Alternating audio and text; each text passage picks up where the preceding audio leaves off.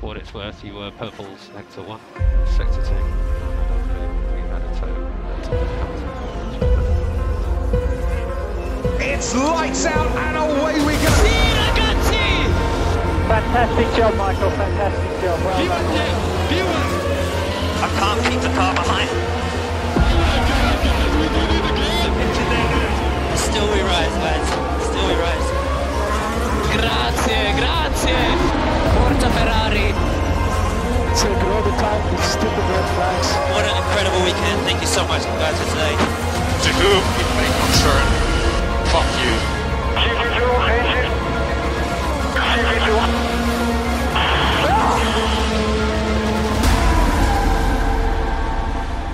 מה קורה חברים? אתם על הגריד, פרק 11, אני עמית, ואיתי כאן אוריאל. מה קורה אוריאל?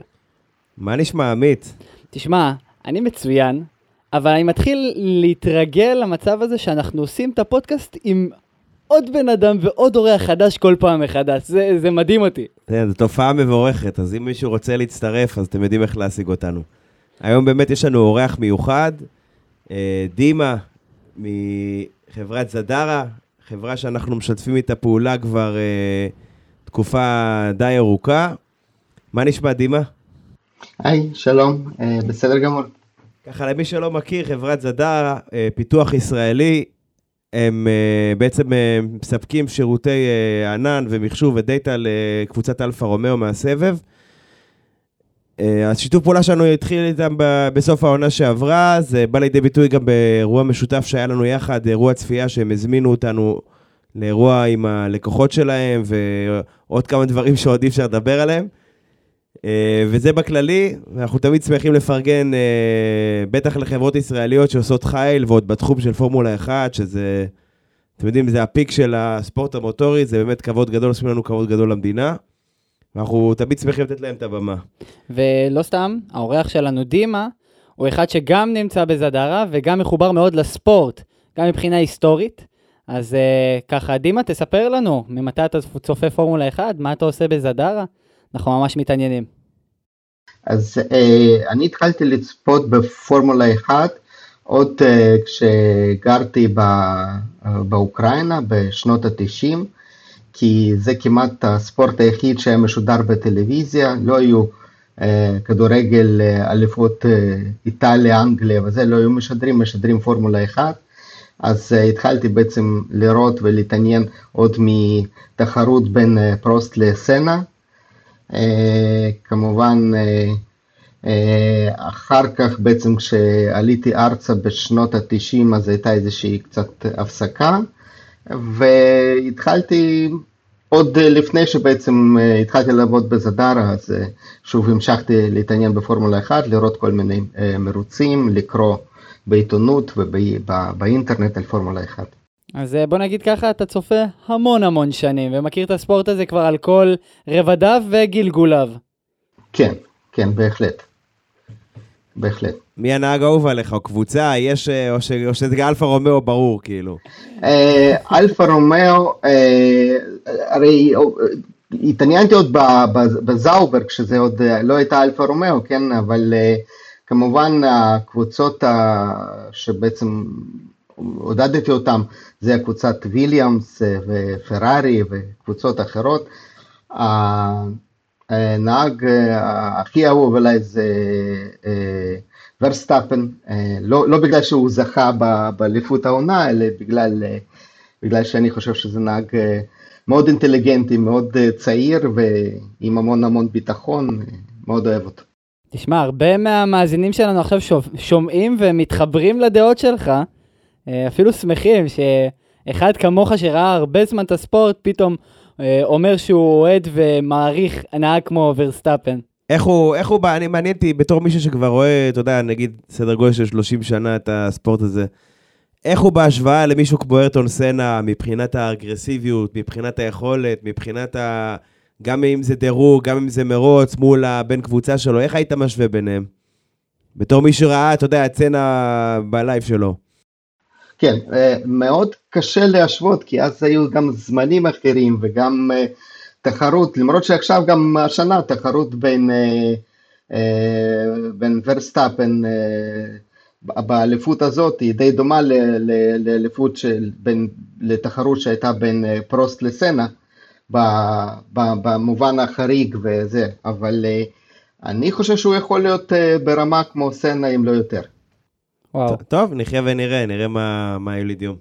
עכשיו, שאלה, בעצם דימה, מה תפקידך ב- בזדרה ואיך בעצם הגעת לזדרה? אוקיי, אז אה, בעצם אה, זדרה היא הוקמה ב-2011, בז' באדר א', בגלל זה שם אה, זדרה. היא התחילה כחברת storage. אה, אני הצטרפתי לזדרה ב-2014, אה, למרות שרוב האנשים שם אני הכרתי כי זה אנשים שעבדתי איתם לפני זה בחברה אחרת. והתחלתי לעבוד כאיש אה, בדיקות אה, תוכנה, בעצם איש בדיקות של מוצר של זדרה. אז אני כבר שמונה, שמונה שנים בחברה. מאז אה, מאוד אה, גדלנו, אנחנו עכשיו כרגע כ-200 עובדים בכל, ה, בכל, ה, אה, בכל העולם, אה, משרדים בארץ ביוקנעם ובתל אביב וגם אה, יש לנו משרדים בהודו, בארצות הברית, אה, ביפן, בכל היבשות שיש. אה, והמוצר שלנו זה לא רק אה, בעצם storage, אנחנו נותנים פתרון אה, ענן אה, מלא, שזה גם compute וגם storage, זאת אומרת אה, פתרון ממש ענן שיכול להיות או בתוך המשרד, on premise או, או, או ב cloud ממש ב, ב, באינטרנט. ובעצם כשזדרה חיפשה אה, בעצם אה, קבוצה של פורמולה 1 וגם במקביל אלפה רומאו הם, הם חיפשו אה, את הפתרון של, את המוצר של ענן. ופה בעצם נפגשו, אנחנו נפגשנו איתם, צריך להגיד שנלסון נחום שהוא מנכ"ל של החברה שנמצא בקליפורניה הוא גם אוהד של מרוצי מכוניות ופורמולה 1 אז הוא גם מאוד רצה מאוד התעניין בתחום של פורמולה 1 ומאוד רצה בעצם להיכנס לתחום של פורמולה 1, אז פה בעצם נפגשו את האינטרסים של שתי חברות וככה אנחנו התחלנו שיתוף פעולה. זאת אומרת, מה שחשוב להגיד שזה לא רק חסות של אה, זדרה שמופיע שם על, על המכוניות על בולידים של פורמולה 1, אלא ממש אה, שימוש של, של מוצר שלנו אה, בתוך אלפה רומאו. טוב, זה יפה, זה בדיוק גם מה שאנחנו רוצים לדבר עליו היום, לפחות בחלק הראשון, שבעצם, קודם כל זה שזה שיתוף פעולה, נגיד, טכנולוגי, שזה הרבה מעבר לרק מדבקה, זה כבר אה, משהו, אבל היינו רוצים, לפחות ממה שאפשר לספר, עד כמה הקשר הזה מעמיק. דיברנו על on-site, on-premise, דברים כאלה. בזמן אה, סופ"ש של מרוץ, לא משנה, נגיד אה, אם זה יהיה בחריין 22 או סעודיה או לא חשוב מה, זדרה כחברה, או הצוותים של זדרה, הם תומכים באלפא? כאילו בזמן, אה, כמו צוות אה, אחורי כזה, הם תומכים באלפא בזמן הסופש, או, זה, או שזה יותר כאילו ongoing סביב כל העונה, או רק אם יש תקלות כלשהן? זאת אומרת, אתם לוקחים חלק פעיל בסופש יחד איתם? אנחנו בעצם, המוצר שלנו נמצא אה, ממש צמוד ל- ל- לפיטוול של, אה, של קבוצה. אה, בעצם אה, מה, ש, מה שאנחנו עושים זה בעצם הענן שלנו, לענן שלנו מגיע הרבה מידע מכל מיני סנסורים של בוליד של פורמולה 1, של קבוצה. אה, ובמקביל הוא מגיע גם, גם לענן שלנו וגם לפיטוול ל- לאנשים שבעצם אה, נותנים שירות, בעצם אנשי קבוצה שנותנים שירות. אז אה, אנחנו משתמשים במוצר שלנו גם בתור אה, גיבוי וגם בעצם עוזרים אה, להם לעשות אנליזה על נתונים שמגיעים מכל מיני סנסורים שלהם. אז תמיכה שאנחנו נותנים, אנחנו קודם כל נותנים תמיכה על פתרון, על, על מוצר שלנו, במידה ויש איזשהם בעיות או משהו אז אנחנו נמצאים כדי לעזור.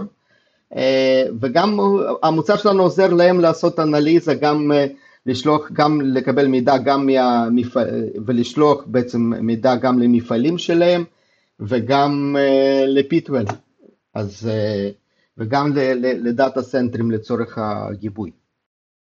עכשיו, בעצם דיברת על כל העניין הזה של תעבורת נתונים, ותכלס, כמו שאנחנו יודעים, פורמולה 1 זה ספורט עם המון המון אנליזה.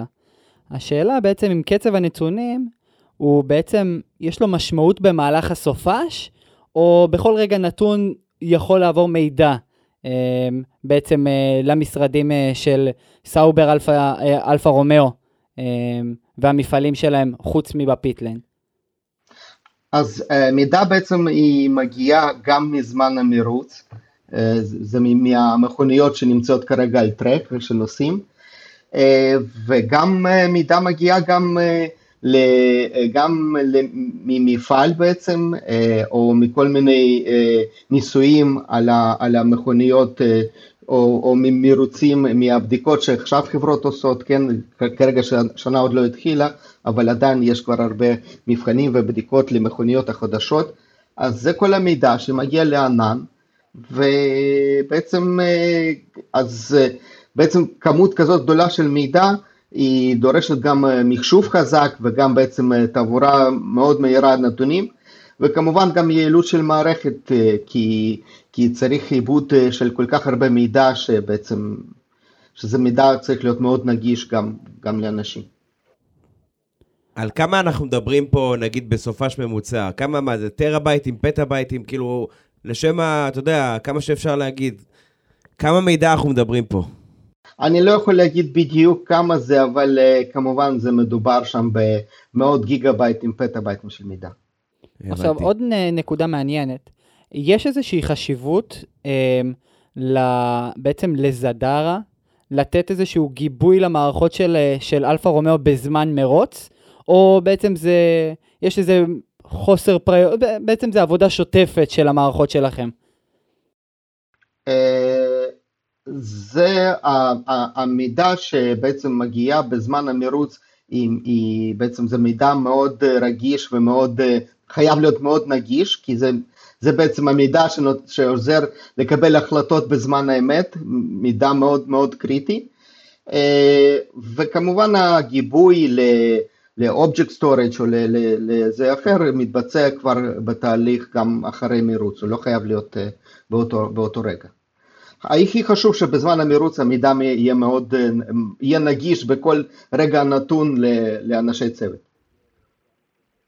טוב, יפה, נשמע, נשמע מעניין, ממה שלפחות ממה שאתה יודע, ממה שאפשר היה לחשוף, נשמע שיש לכם חלק אה, אה, לא קטן בהצלחה של אלפה רומאו, בהצלחה העתידית של אלפא לפחות. אפילו אינטגרלי, אפשר להגיד.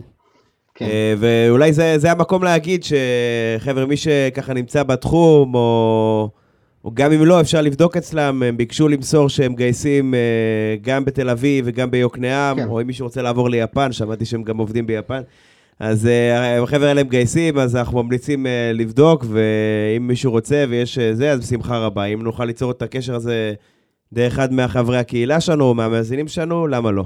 הם מגייסים נראה לי בכל uh, היבשת, כמו המרוצים שלנו בפורמולה 1. כן, אנחנו מגייסים גם בכל התחומים, גם בפיתוח וגם בצוותים אחרים, וכמעט בכל העולם איפה שיש סניפים של זדר. טוב, יפה, אז uh, מפה אנחנו אולי uh, נגיד שאנחנו טיפה נחזור אחורה בזמן uh, לעונה הקודמת ל-2021, ו... למיטב הבנתי, לא יודע, עמית, אני חושב ראית את כל המרוצים, לא? כן, איך, איך אני לא יכול לראות את כל המרוצים בעונה כל כך מטורפת, תגיד לי. אמא, יצא לך לראות איזה מרוץ שניים? אני ראיתי כמעט כל המרוצים, כן. יפה. לא כולם בשידור חי, כמובן, בגלל ארצות הברית וזה, אבל uh, כמעט כל המרוצים ראיתי, כן. השאלה כן. אם בלגיה ראית בשידור חי או לא, זה מעניין. כן, זה היה קצר, אבל כן. זהו, אנחנו לא מדברים על זה, אנחנו לא מזכירים את זה. אה, תקשיב, דימה, רצינו באמת לחזור איתך ל-2021, ככה קצת כל אחד מאיתנו שייתן את ה... אולי בעניין של, יש לנו את העניין של Drive to Survive, סדרת הנטפליקס שעונה בעוד איזה, עולה, כן. נכון לזמן השידור עולה בקרוב ועונה רביעית, שתסקר את העונה הזאת. ובאמת רצינו לשאול אותך ככה, תן לנו איזשהו רגע, בוא נגיד רגע שמאוד, אה, לא יודע, רגע מפתח, או רגע מאוד עיקרי מהעונה, ועוד איזשהו רגע שהיית רוצה שיסקרו אותו במהלך הסדרה. זה יכול להיות אותו אחד, יכול להיות שניים נפרדים, אבל בעיקרון זה כאילו מה... אה, זה, זה מה שאנחנו רוצים, כאילו כל אחד שיהיה מאיתנו שיגיד. כן, אני כמובן, אה, מה שהכי זכרתי בעונה הקודמת זה מרוץ האחרון כמובן, עם אה, כל העצירות וכן, וריסטארטים כאלה, ובסוף שזה יסתיים בניצחון של פרסטאפן, אז זה ממש כמו, כמו סרט, אה, ממש כמו סרט כזה, זה אפילו אי אפשר להגיד שזה זה מרוץ, זה כמו סרט צולם כזה עם כל הדרמטיות ועם כל ה... אה, כל הניצחון דרמטי וטרגדיה מצד, אה, מצד, מצד השני, בקבוצה השנייה, שגם מאוד רצתה לנצח, אבל זה מה שכרגע הכי, הכי זכור מעונה שעברה. כן, זה בא, זה בא להם בול לנטפליקס, זה בא להם יפה. זה היה כל כך מטורף שאם אנחנו מסתכלים אפילו על אה, ממש לאחרונה את הסופרבול, ובעצם שברנו שיא, פורמולה 1 עברה את מספר הצופים ב live אה, למול הסופרבול האחרון, שזה אסטרונומי, זה הספורט בסוף מספר 1 בעולם, ואם אנחנו מדברים על כל פרסומות הזהב שעולות בסופרבול, אז אה, אותו מרוץ באבו דאבי היה מאוד רגע היסטורי, אני מאוד מתחבר לדימה, ואותי הייתי רוצה אפילו לקחת את זה יותר למאחורי הקלעים. אותי הייתי רוצה לחשוב על הראש של לטיפי, לקראת סוף המ- המרוץ, על הקטע של כמה הוא חייב ללכת ל- לעקוף את אה, שומאכר. ובעצם כמה אגרסיבי הוא בא וכמה להיכנס בעצם לסיטואציה עצמה שהוא נמצא בה.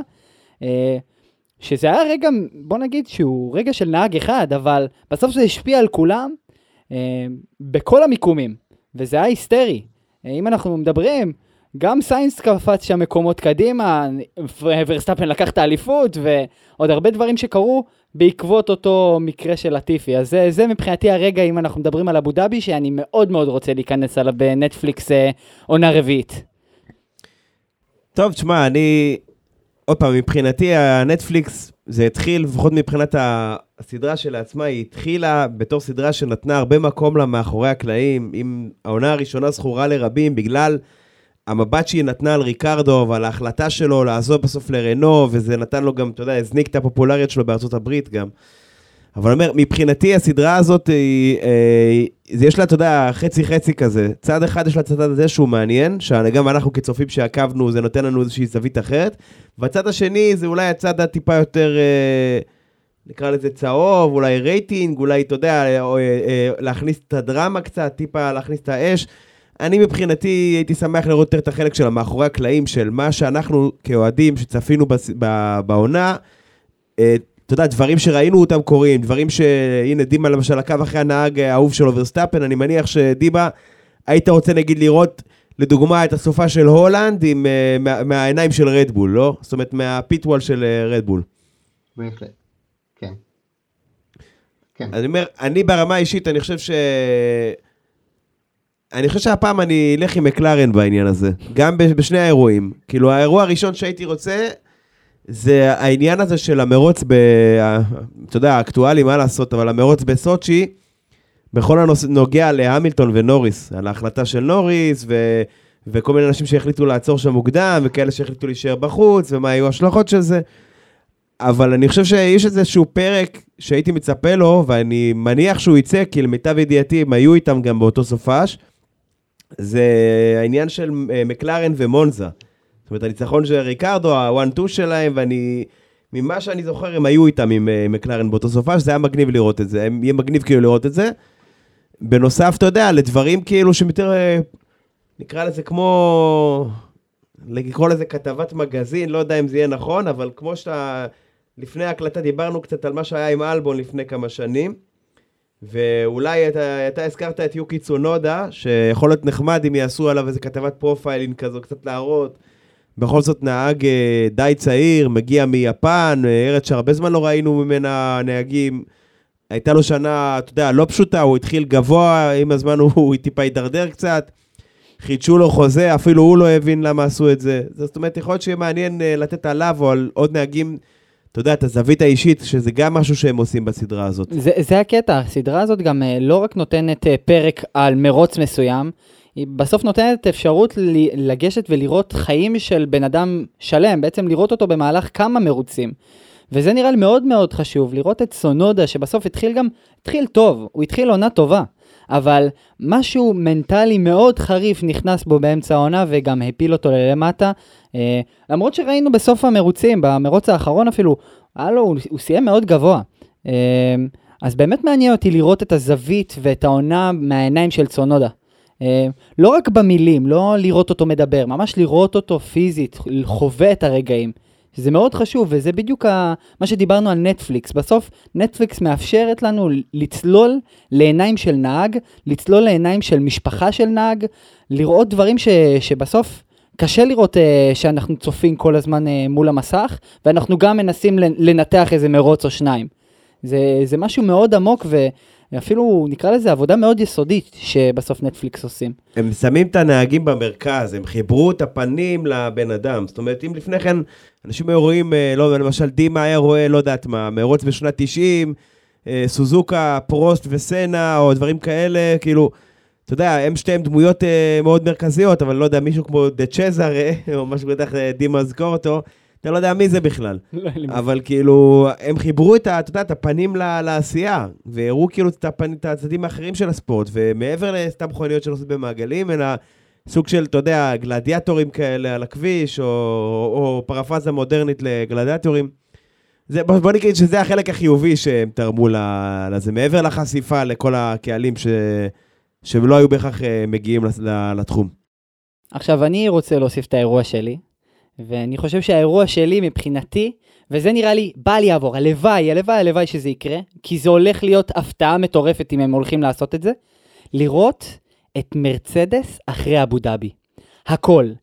להיכנס לעיניים של טוטו וולף, להיכנס לעולם הזה של הקבוצה, לראות דווקא דרך העיניים שלהם את כל מה שקרה מעבר. ואם אפילו, אפילו לראות את התהליך שבעצם אה, בסוף מרצדס פנתה ל-FIA וכל התהליך ש, שבסוף נגרם, ובסוף ההחלטות שה-FIA בחרו להוציא את מאסי מהתפקיד, מבחינתי זה מאוד משמעותי, וגם לראות את העיניים של לואיס המילטון, שיצא לנו לחופשת אה, מחלה מהטוויטר והאינסטגרם.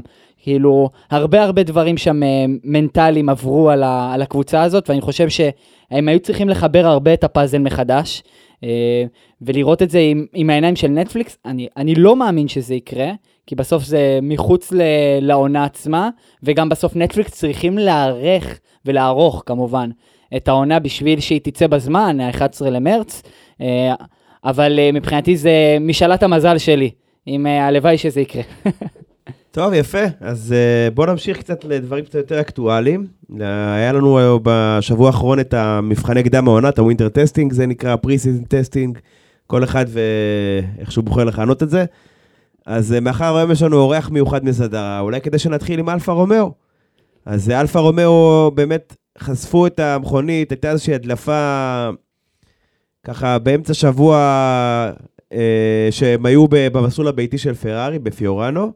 עם אה, צביעת הסוואה מאוד מיוחדת כזאת, גם דרך אגב המדבקות של זדרה נראו שם היטב, אה, והם ברכב ככה מאוד מעניין, ויש להם גם הרכב חדש, שאנחנו רוצים גם אה, להתייחס אליו, אז אולי גם נשמע מדימה מה... תשמע, דימה, מה, מה אתה אומר על, על אלפה רומאו? אני לא יודע מבחינת המכונית, כי עוד מוקדם להגיד, אבל לפחות מבחינת ההרכב הנהגים החדש, מה דעתך עליהם? אני חושב שדווקא הרכב מאוד מעניין.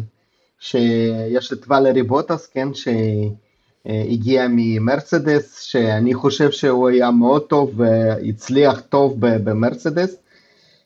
מבחינתו זה קצת אה, מעבר דרמטי כזה, כן, מקבוצה של מרצדס, ששם קבוצה מובילה במרוצים וזה, לחזור, לעבור לאלפה רומאו, אבל עדיין אני מקווה שהוא מרגיש כוח אה, להיות טוב ולהמשיך. וכמובן גם הנהג שני, נהג סיני, שזה בעצם גם יביא לאלפה רומא הרבה אוהדים חדשים מאחד מהמדינות הגדולות בעולם. גם אה, איש צעיר עם הרבה פוטנציאל, אז אני חושב שמצפה לאלפה עונה מאוד מעניינת. אם אנחנו מדברים על גואניו ז'ו, אז אה, דווקא ב winter testing, רוב ה- ה- הנהגים לא עשו כל כך הרבה טעויות, אבל דווקא לגואניו ז'ו היו לו הרבה טעויות. אפילו סבסובים לפי מה שהבנתי. כמובן לא יכלנו לראות את, ה, את ה winter testing בברצלונה, לפי בעצם ה, ההנחיות ש-FIA אמרו, שבעצם בברצלונה זה יהיה נטול אה, שידורים ספורטיביים, ורק בבחריין, בעצם ב winter testing השני, יהיה אפשרות. אז ככה שמעתי, שבעצם היו, היו לא מעט פאשלות לגואניו ז'ו בבכורה. תשמע, זה... לא- אולי אנחנו ניגע בקבוצות, אה, ככה סטטוס קבוצות בהמשך, אבל אה, בוא נגיד במשפט שאלפה רומאו פתחו את העונה אה, יחסית בצורה די קשוחה, לא הכי אופטימלית, אבל אתה יודע, נראה כבר מה... מה יהיה, זה עוד מוקדם, אתה יודע, להתחיל לחרוץ להם גורלות. עכשיו, אה, דיברנו, התחלנו לדבר על ה winter testing, אבל בוא נתחיל מהיסוד. מה זה ה winter testing הזה? מה בודקים בכלל? מה, מה ה testing? מה, מה זה אומר, אוריאל? טוב, אז מבחני קדם העונה, בעצם זה בתום איזושהי פגרת חורף מאוד ארוכה. מוכ- אה, הקבוצות בעצם סיימו ממש עד השנייה האחרונה, חלקן גם מעבר לזה, לפני כמה שנים אפילו וויליאמס פספסה איזה יום-יומיים. הם סיימו לבנות על המכוניות החדשות, ויש להם זמן אה, מוגבל. בשנים אה, עברו זה היה פחות או יותר בלתי מוגבל, בימינו זה פחות או יותר שישה ימים. אה, בעצם במסגרת אה, שעות פעילות מסוימות, לבדוק את המכוניות החדשות וקצת לראות אה, מה, מה שנקרא כמה זה עומד. עכשיו, הרבה פעמים אוהבים לדבר על זה בהקשר של כאילו, אתה יודע, רוצים כאילו לראות איפה אנחנו עומדים לעומת היריבות וזה, שזה נכון, דרך אגב זה נכון, אבל במקרה של המבחנים שלנו, שזה המבחן הראשון, זה היה יותר כמו אה, shakedown הם קראו לזה, סוג של ניעור כזה. עכשיו, צריך להתייחס לזה ככה, כ shakedown, שזאת אומרת, באים לנער את המכונית, אה, לנסות לשבור אותה, עד שמשהו יישבר, עד שמשהו יתקלקל, ולהבין למה הוא מתקלקל, ולנסות לסדר את זה עכשיו. כי במהלך העונה, בטח העונה ש... בתחילת העונה יש הקפאה על פיתוח המנועים ודברים כאלה, אז יכול להיות שכבר, לא- יש דברים שלא תוכל לסדר, שאם עכשיו אתה, מה שנקרא, נתקע איתם, אתה תקוע איתם עד 2025 כולל, לפחות בהקשר של המנועים, כן? אז שוב, הכוונה היא, בטח השבוע, זה היה הרבה עניין של לשבור את המכוניות כמה שאפשר, לא ברמה של לייצר אה, הוצאות לביטוח, אלא ברמה של כאילו לנסות להוציא את, ה, את הבעיות, לנסות להציף את הבעיות, לנסות לפתור את הבעיות כמה שאפשר. מעבר לזה, הן רוצות, הקבוצות בעצם עושות בדיקות של קורלציה, מה זה אומר? במהלך החורף, המכוניות האלה או חיו בתור איזשהו דגם מוקטן במנהרת רוח, או בתור סימולציית מחשב כזו או אחרת. המנהרת רוח נותנת לך נתונים מסוימים שהם ביצועים אה, שאתה מצפה שה- שהמכונית הזאת תיתן לך.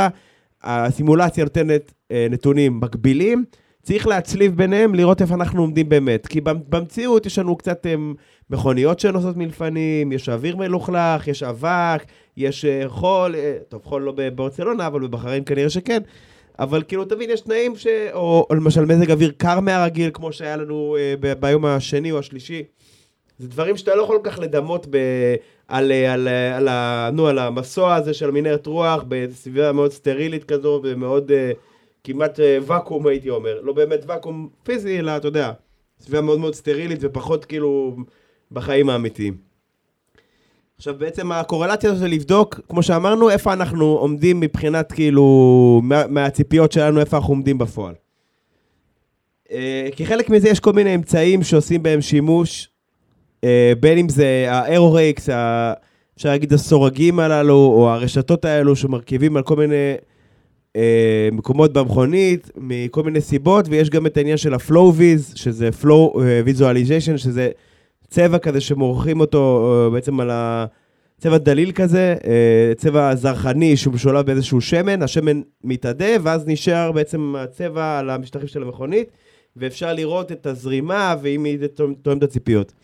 עכשיו, ברמת העיקרון זה, עוד פעם, זה מאוד אה, בסיסי כרגע, לא, לא נתחיל להיכנס לזה כי יש לנו עוד כמה נושאים, אבל זה גם חלק מה, ממה שדיברנו עליו מהבדיקת קורלציה, זה כל מיני אמצעי בדיקה כאלו שמאפשרים לקבוצות לדעת איפה הן עומדות ביחס לזה.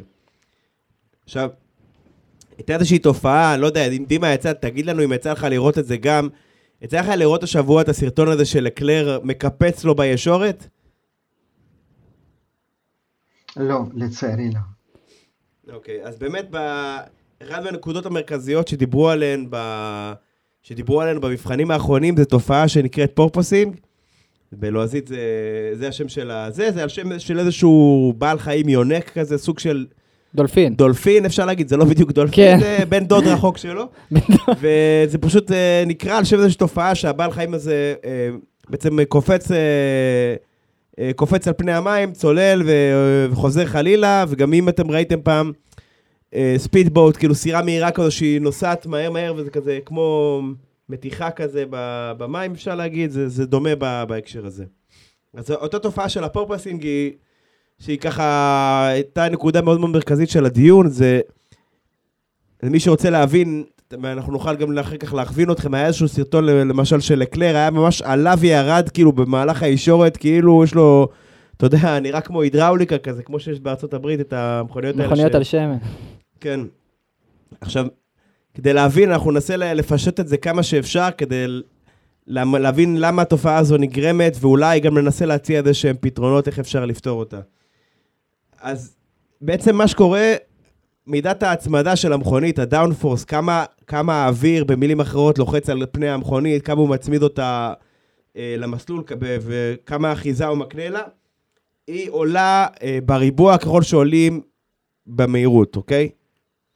עכשיו, המכוניות החדשות, הן מייצרות את רוב ההצמדה שלהן, את רוב היכולת הזאת, מעל 50% ממנה, אה, מתעלות שנמצאות תחת המכונית, שקיבלו את השם תעלות ונטורי, התייחסנו לזה גם בפרק הקודם שלנו, שעוסק בת... ב... בתקנות של 22, מי שלא שמע, רוצו לשמוע, פרק חובה. אבל תפנו איזה שעה וחצי, כי הוא ארוך. ועכשיו, הרצפות האלה, אותן תעלות, הן מייצרות כל כך הרבה הצמדה, אז ככל שהן מייצרות הצמדה, בעצם המכונית אה, הולכת ונצמדת למסלול. למה? כי מופעל עומס גם, על ה... גם על הצמיגים וגם על, ה... על המתלים. זאת אומרת, הולך ומתכווץ, המכונית הולכת ומתקרבת למסלול. עכשיו, באיזשהו שלב, ככל שההצמדה הזו גדלה, היא ממשיכה להתקרב למסלול, זה בעצם אותו אפקט קרקעי, אותו ground effect שדיברנו עליו, אה, שהרצפה הזו מייצרת. באיזשהו שלב הרצפה כל כך קרובה, שהיא לא מאפשרת, או כמעט ולא מאפשרת זרימת אוויר לחל... לחלקו האחורי של הרכב, ל diffuser, שנמצא מתחת לכנף האחורית. בעצם הביטוי הנכון זה חונקת את ה diffuser, במרכאות, כן? אה, חונקת את ה diffuser. ואז מה שקורה, ברגע שלא מגיע האוויר לחלק החיצוני, אז מהחלק החיצוני של המכונית, בעצם האוויר מתנתק משם, הוא כבר לא צמוד לגוף המכונית. ברגע שהוא מתנתק, הוא מייצר איזושהי מערבולת אוויר, והתנגדות אוויר שנקראת גרר. וזה סוג של אובדן אחיזה אה, פתאומי, אפשר להגיד, אפשר, בהקשר הזה. וברגע שה... שהמכונית מאבדת אחיזה גם באופן רגעי, אז היא מתחילה להתרומם, כי היא כבר לא פועל עליה את אותו, אותו כוח הצמדה שפעל עליה קודם לכן. וברגע שהיא מתרוממת, המכונית מתרוממת כלפי מעלה, בעצם האוויר שוב יכול לעבור לחלקו האחורי של הרכב, ושוב ההצמדה, בעצם האוויר שוב מתחבר למשטחי הרכב האחוריים, ושוב ההצמדה פועלת, ושוב הרכב נצמד וחוזר חלילה. התופעה הזו גורמת לקפיציות הזו שראינו ב... ספציפית בלקלר, אבל יש כל מיני קבוצות שככה נקרא לזה סובלות מה, מהתסמינים של הדבר הזה. עכשיו, מה הסיפור עם זה? מה... על מה כל הרעש? כאילו, מה, אוקיי, אז מה, אז ראינו את זה בישורת של ספרד, ובסדר, אוקיי, אז בספרד זה יקרה שם, מה, אז מה? הבעיה בזה זה שזה, גם מעבר לזה שמנער את הנהג בתוך המכונית, זה עניין של, שהמכונית כאילו פחות צפויה. אם אנחנו לא יודעים אם היא מתנהגת, אם אנחנו לא יודעים אם היא, איך היא מתנהגת במצבים מסוימים, יכול להיות שאין מצבים שמסוכנים אפילו. עכשיו צריך להגיד, התופעה הזו היא לא חדשה, מכיוון שכבר מכוניות של גראונד אפקט, של אפקט קרקעי, היו בשנות ה-70 וה-80, וגם אז זה קרה. בכל פעם שהמכונית עלתה על איזשהו אבן שפה או, או קרב או משהו, אז האטימה של הרצפות הישנות של אותן שנים הייתה נפגעת, וגם פתאום היה מקבל אה, סיבוב במקום, או אה, התנהגות שהיא לא, לא, לא צפויה. עכשיו, אה, מעבר, מעבר לזה, אם נמשיך שנייה לאותה נקודה של מה הבעיה בזה, התופעה הזו היא תלויה בעצם במידת הצמדה מסוימת, בערכי מהירות מסוימים שמייצרים ערכי הצמדה מסוימים, ספציפית לאותה מכונית. ולכן זה גם יכול להיות מסוכן לא רק בסוף הישורת ששם מגיעים למהירות יחסית גבוהה, קחו את זה גם למסלולים הבאים שיש לנו בהמשך הסבב. תחשבו עכשיו פנייה מהירה, שמגיעים אליה, לא יודע, ב-250, הגזמתי, לא יודע, זה מישהו כמו מוג'לו, בפנייה מהירה כזאת, יכול להיות שאם הרכב לא יודע מה, עלה טיפה על ה curb, על אבן השפה, או, או יש לו איזושהי, איזושהי עקמומיות, או במסלול, כל דבר שיכול להיות, אפילו איזה אבן קטנה או משהו, וטיפה הזיז אותו, כל דבר שמזיז את הרכב ו, ועשוי להטות אותו ברמה שתגרום לאותו, לאותה אובדן אחיזה, לאותו אובדן, של downforce, יכול לגרום פתאום, אתה יודע, לאיזושהי קפיצה, או איזושהי תנודה, או, אתה יודע, בפנייה מהירה לאיזשהו עיבוד שליטה כאן, זה דבר שהוא מסוכן מבחינה בטיחותית. ואתה, ואם, אתה יודע, לפני שאתם חושבים כאילו מה מסוכן בזה, אז אני אקח אתכם רגע לסעודיה, שזה גם המרוץ השני שלנו העונה, וזה מסלול שאתה לא רוצה לאבד שם שליטה בפנייה שכל מה שמפריד בינך לבין הקיר, זה אתה והמכונית. כאילו, אם אתה עושה שם טעות, אתה מתחתן עם הקיר. ויש שם פניות מאוד מהירות. כן, אז זה לא, לא כל כך, אה, בוא נגיד ככה, זה לא, לא משהו שאתה היית רוצה זה. טוב, אנחנו מקווים שהבנתם בערך את התופעה, ואם לא, אתם מוזמנים גם לשאול אותנו. אבל לפני זה יש לי שאלה, איפה אנחנו צריכים לפ... ל- לצפות לדברים כאלו? באיזה, בעצם, באיזה מהירות יכולים להופיע אותם פורפוסינג? אז זהו, אז מבחינת הנתונים של המהירות הספציפית או הצמדה הספציפית, זה כמובן שאנחנו לא יודעים, כי זה נתונים ששמורים לקבוצות.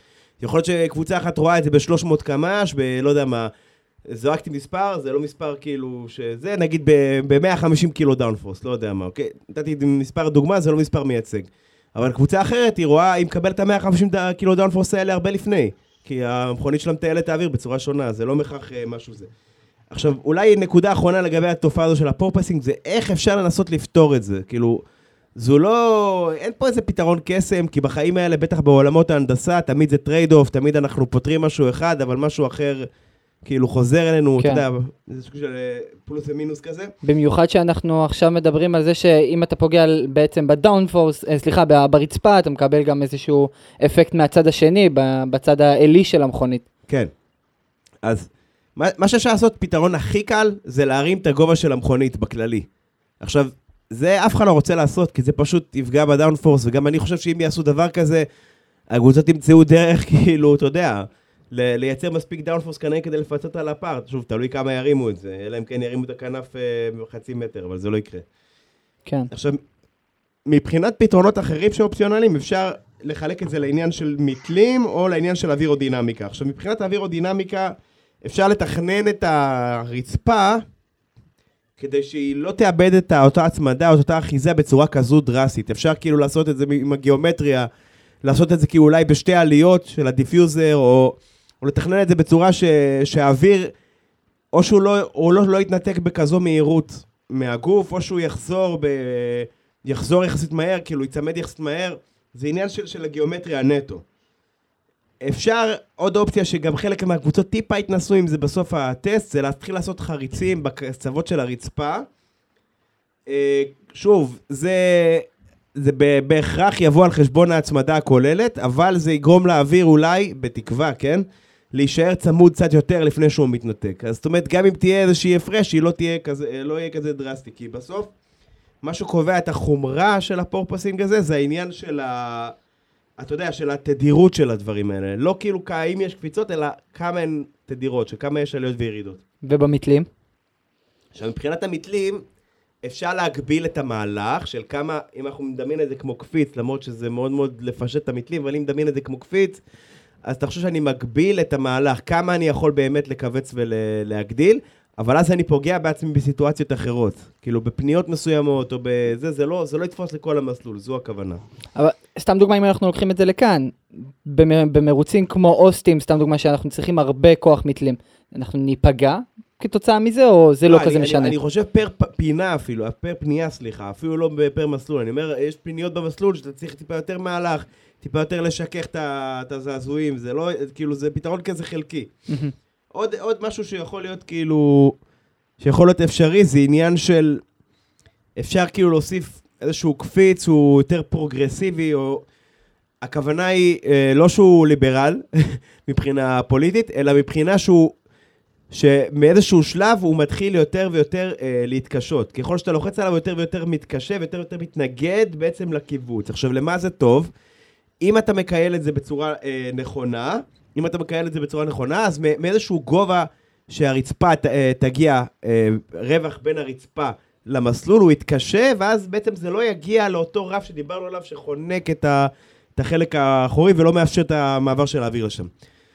וטוב, זה באמת היה ככה מדלן. שלנו על פורפוסינג. כן. בואו נדבר קצת, זה בכל זאת היה סופש הראשון, אה, מוקדם מאוד להגיד מי, מה ולמה, זה גם היה הרבה בדיקות בסיס, אה, בסיסיות יותר, הרבה אה, ניסיונות, הרבה תקלות. בכל מקרה, בכל זאת אני כן רוצה שננסה אולי להחזיר איזה פינה שלנו, שיש לנו אותה ככה בשגרה מהעונה, שנקראת הטוב, הרע והמכוער, בהקשר של הסטטוס קבוצות. זאת אומרת, יש קבוצות שהלך להם טסט באמת פנטסטי, יש קבוצות שעליהם היו כזה בסדר, יש קבוצות שהיו מעדיפות לשכוח את הטסט הזה כנראה. טוב, אז נראה לי אני אתחיל. Uh, הטוב שלי מבחינתי זה פרארי. Uh, פשוט אין מילים, הם הגיעו לסופש מאוד רציני, סליחה, סופש, winter testing מאוד רציני. גם הביאו ביצועים מאוד גבוהים, לקלר שם קבע הקפות מאוד מהירות, אבל מה, ש... מי... מי... סליחה, מה שיותר חשוב לי, ואני רוצה לציין, זה מספר ההקפות שהם עשו. פרארי, לעומת כל הקבוצות האחרות, עברו את רף ה-400 במספר ההקפות, וזה מאוד חשוב. למה? כי בסוף winter testing זה, כמו שדיברנו מההתחלה, שאוריאל הזכיר, זה עניין של לנסות את המכונית כמה שאפשר, לדחוק אותה לקצה. ובסוף, קבוצה כמו פרארי, שבסוף חוצה אה, רף מאוד גבוה של אה, הקפות, 440, באזור 440 הקפות, אה, זה מאוד משמעותי, כי בסוף אפשר ללמוד כמה שיותר על המכונית. בנוסף, ראינו גם את אה, לקלר וגם את סיינס מציינים מאוד גבוה אה, ב- ביכולת שלהם לה- להביא תפוקה גבוהה של אה, הקפות מהירות. ומבחינתי זה מאוד מאוד משמעותי, במיוחד שדיברנו בפודקאסט הקודם, בפרק 10, על הציפייה שלנו מפרארי, בגלל שבסוף הם החליטו לעצור את הפיתוח של 2021 מוקדם, אז לבוא ולהיות חזקים לקראת העונה הזאת. אז הם באמת מראים את זה כבר בטסטינג. וזה גם מאוד לא אופייני להם, כי בסוף בטסטים בשנים קודמות, הם הרבה פעמים היו עושים מה שנקרא גלורי ראנס. הם היו עושים הרבה הקפות מהירות, עם מעט מאוד דלק במכונית, בשביל להראות, שמע, יש לנו קצב, אנחנו מהירים, אנחנו פה, אנחנו שם, ומרצדס היו באים ומורידים את הקילומטראז'ים, ובסוף אה, אוסטרליה באים לוקחים pole position. אז, אז זה פעם, אתה יודע, אני חושב שזה מעיד על, על פרארי יותר מהכל, גם בעיצוב הרדיקלי שלהם, שדיברנו עליו, גם בקבוצה סיקרתי את זה, וגם בהרבה מקומות, בקבוצות שונות, אנשים דנו עליו. וגם בעניין הזה שהיה להם יותר זמן פיתוח, בגלל שהם סיימו במקום נמוך ב-2020, אז ל-2022 היה להם אה, די הרבה שעות פיתוח, ונראה שהם ניצלו את זה היטב. ויותר מהכל זה מעיד על האמינות שלהם, שהיא מאוד גבוהה, ובטח יחסית לשאר הקבוצות שאנחנו הולכים להזכיר פה בהמשך. עכשיו, להגיד לך שהם, כאילו, מה שנקרא, זו השנה של פרארי, כמו שאוהבים לשאול כל שנה, אני לא יודע להגיד לך, בטח לא בשלב כזה, אבל... אבל אני חושב שהם כנראה במקום די טוב למעלה. לא יודע אם על ניצחונות כמו שהיו בשנה שעברה, אבל לפחות כרושם ראשוני, הם כנראה במקום לא רע בכלל. כאילו, הם די הרשימו את כולם. זה היה שיחת היום, בחל... לפחות ביום הראשון. כן, אני מסכים איתך לחלוטין. Uh, טוב, תשמע, מ- פרארי, אוקיי, בסדר. אז אם אנחנו, אנחנו התחלנו עם הטובים, אז כאילו, מה זה טובים? טובים מבחינת הטוב הרע והמכוער, אז, אז אולי באמת כדאי להזכיר גם את uh, מרצדס. הם סיימו גם את הטסט הכי מהירים ביום האחרון. שוב, אין מה להיכנס לזה יותר מדי, כאילו, זה לא עכשיו אומר שהם הכי מהירים בחד משמעית, וזה, זה פשוט כאילו, הם הגיעו לאיזשהו איזון טוב, יכול להיות שהם עשו את זה עם מעט מאוד דלק. זה, בוא נגיד, אנחנו אומרים את זה פשוט ממקום של כאילו, אתה יודע, עוד קבוצה שהיה לה את היכולת ל... לצבור את הקילומטראז' הזה ולהראות, לבדוק כל מיני בדיקות, גם הקפות מהירות, גם הקפות לטווח ארוך יותר. בסוף, אתה יודע, ומבחינה חיצונית, הרבה אמרו שהמכונית שלהם די בסיסית, בטח בהתחלה אמרו את זה, כאילו לא נראית איזה משהו יוצא דופן, בטח לא כמו הרדבול שחשפו בתחילת הטסט. אבל בסוף, בסיסית, לא בסיסית, היא נותנת את העבודה. ודרך אגב, בהקשר הזה, גם אה, הם צפויים להביא בבחריין, כנראה הם יראו מעט שונה. אה, לפי הערכות גם אה, ראו דרסטית שונה, זאת אומרת, יכול להיות שיביאו כמה כמה חלקים. והייתי מצפה שיהיה להם איזשהו פתרון קצת יותר קבוע, או שנראה משהו קצת יותר אה, אה, סופי לעניין הפורפוסינג הזה. שדרך אגב, בסוף הטסט הם ניסו כזה לחבר כמו מוט כזה בחלק החיצוני של הרצפה, להקשיח מעט הרצפה כדי שלא לא יהיה לה פלקס, שהיא לא תתנפנף יותר מדי, וכדי לתת לה התנהגות קצת יותר אה, אה, צפויה. אז זה היה פתרון ככה, מה שנקרא, מאולתר שהם עשו, בוא נראה מה הם יעשו בבחריין. אני רוצה להזכיר, בסוף מרצדס ביום הראשון לא הביאו כל כך הרבה הקפות. אה, לעומת המתחרות, אנחנו מדברים על מקלרי, פר, אה, מקלרן פרארי שחרשו את המסלול, אה, ובסוף הם מסיימים אחרי סיום הטסט במקום שני, עם uh, כמעט 400 הקפות, זה מאוד מרשים. מאוד מאוד מרשים. הצליחו לסגור בימים האחרים המון הקפות. כן, טוב, תשמע, זה... אתה רוצה שניגע ברדבול? כן, חשוב לגעת ברדבול. אז רדבול בעצם התחילה ב- ביום הראשון עם מקס ורסטאפן שקרע את המסלול עם קרוב ל-150 הקפות, אה, ובאמת קבע מספרים טובים. אה, מבחינתי אני רואה שהם באמת במוד מאוד מאוד טוב. אה, גם פרז עשה עבודה יותר טובה אפילו ממקס ורסטאפן, קבע הקפות, מספר הקפות יחסית דומה, ואני רוא- רואה שבאמת רדבול באים מאוד מוכנים. הם גם באו מאוד דרוכים ובאו גם לעבוד. אה, ראינו אותם גם ב testing עצמם, שהם עושים הרבה הרבה סימולציות והם מנסים הרבה מצבים. מבחינתי, גם רדבול באים לעשות את העבודה, אבל, וזה האבל הגדול, אני חושב שלעומת אה, פרארי מ- מרצדס, לרדבול לא היה את אותם, אה, בעצם אותו winter testing רציני שהיה אה, לגבוהות. טוב, יפה, אז אה, אולי אה, אחת האחרונות בזה, זה המקלרן, אה, מה שנקרא ההצלחה השקטה. אני חושב שהם באו בלי הרבה bullshit, אתה יודע, באו, דפקו שם הקפות, בלי יותר מדי תקלות, בלי יותר מדי בלאגנים, נראו סולידיים, נראו די מהירים אפילו.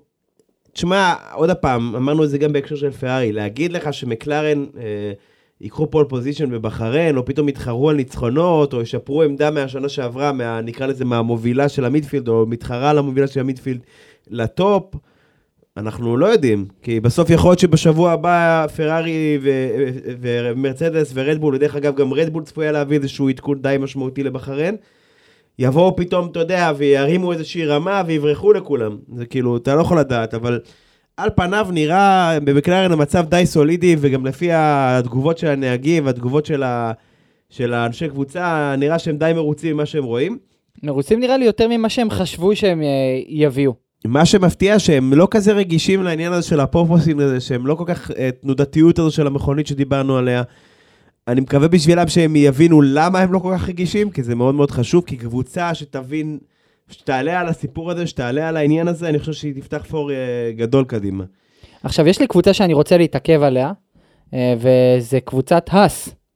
אה, מה אתה חושב עליה, אוריאל?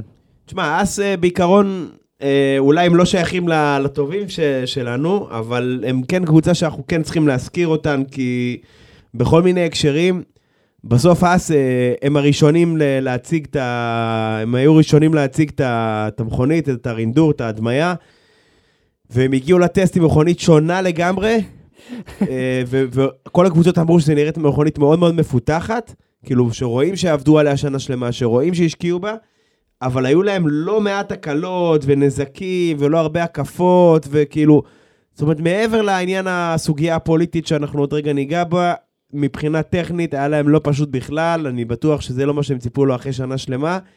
ואני מקווה מאוד שהמבחנים השניים בבחריין הם יראו קצת סימני חיוביות של חזרה למידפילד או איזשהו משהו חיובי. עכשיו, מבחינת העניין הפוליטי, יש צריך, צריך לבוא להזכיר, אנחנו מקליטים את הפרק הזה בזמן שיש uh, מלחמה בין רוסיה לאוקראינה, ומה לעשות, לדברים האלה יש השלכות גלובליות, וגם יש לזה השלכות על הסבב הזה, והשלכות אפילו די uh, משמעותיות. הראשונה שבהן זה העובדה שהחליטו uh, לבטל השנה את הגרנד פי הרוסי, שאמור היה לקחת חלק בסוצ'י. והשנייה שגם קשורה באופן ישיר לקבוצת האס, זה העובדה שהם החליטו להוריד את המיתוג של הספונסר הראשי שלהם, אה, שחברה שבעצם נמצאת בערי האורל, שעוסקת במשאבים שיש שם, אורל קאלי. אורל קאלי, כן. כן, אורל קאלי, והאדם שעומד מאחוריה זה אביו של, אה, של אחד הנהגים, אדם בשם דימיטרי מזפין, האיש הזה...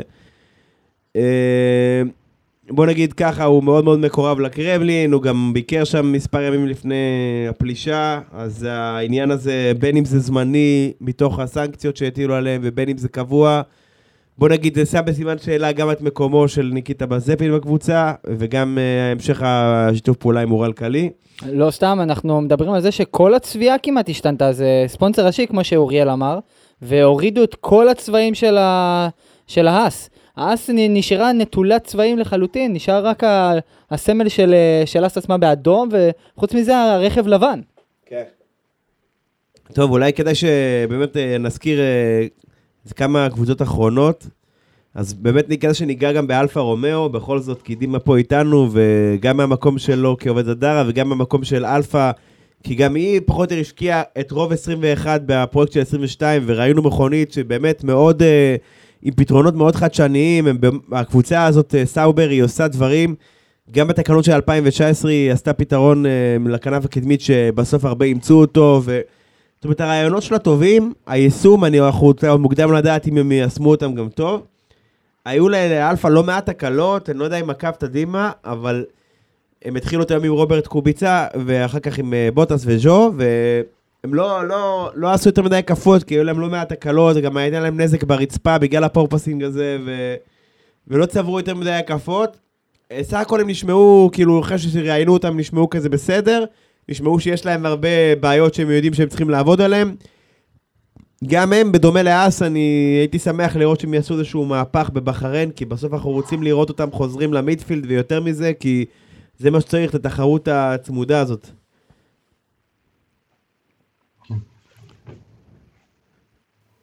אז דימק, זהו, אז אה, גם, אה, אתה יודע, לטובתכם בזדרה, אז כאילו, אני מניח שגם אתם הייתם רוצים לראות את האלפקט יותר גבוה השנה. כן, ברור. אנחנו כן אה, מצפים ומאוד מקווים ש... שאלפא תיקח יותר נקודות מאשר הם לקחו שנה, ש... שנה ב... במרוץ שנה שעברה. כן. כן, תוכלו לחגוג במסיבות בימי שני וזה, וזדרה. כן. אה, טוב, אה, באמת, אולי הקבוצה האחרונה שמעניינת אותנו, יש עוד המון, אבל הזמן שלנו מוגבל בסופו של דבר. זה קבוצת אלפין, שככה, אנחנו לנו ציפיות מאוד גדולות ממנה, היא קבוצת יצרן, והיה לה סופה, סופה שיותר נכון, אה, מבחנים לא אידיאליים. אה, אם זה, אתה יודע, נראה שהם רצו על כל המבחנים האלה עם מצב מנוע די שמרני, הם לא לקחו אותו לקצה, הם לא זה, הם לא עבדו עם DRS בכלל, כל הטסט. עכשיו הם אומרים, תשמע, אנחנו יודעים מה הסיבה לזה, אנחנו יודעים מה זה, זה כאילו, נראה שהם כזה, הם, כזה יודעים כמו אלפא כזה, אנחנו יודעים מה הסיפור, אנחנו יודעים איך לגשת לזה, אבל נראה מה יהיה. אז אתה יודע, אני אשמח לראות ש- ששבוע הבא, מה, איך הם יתמודדו, שהם טיפה יותר יפתחו את, ה, את הביצועים שלהם. אבל בוא נגיד שהמראה הזה של אלונסו עומד ליד רכב מעשן בצד הדרך, הזכיר לי, עשה לי טראומות למקלרן הונדה, אני לא, לא, לא מעוניין לראות את זה כל העונה.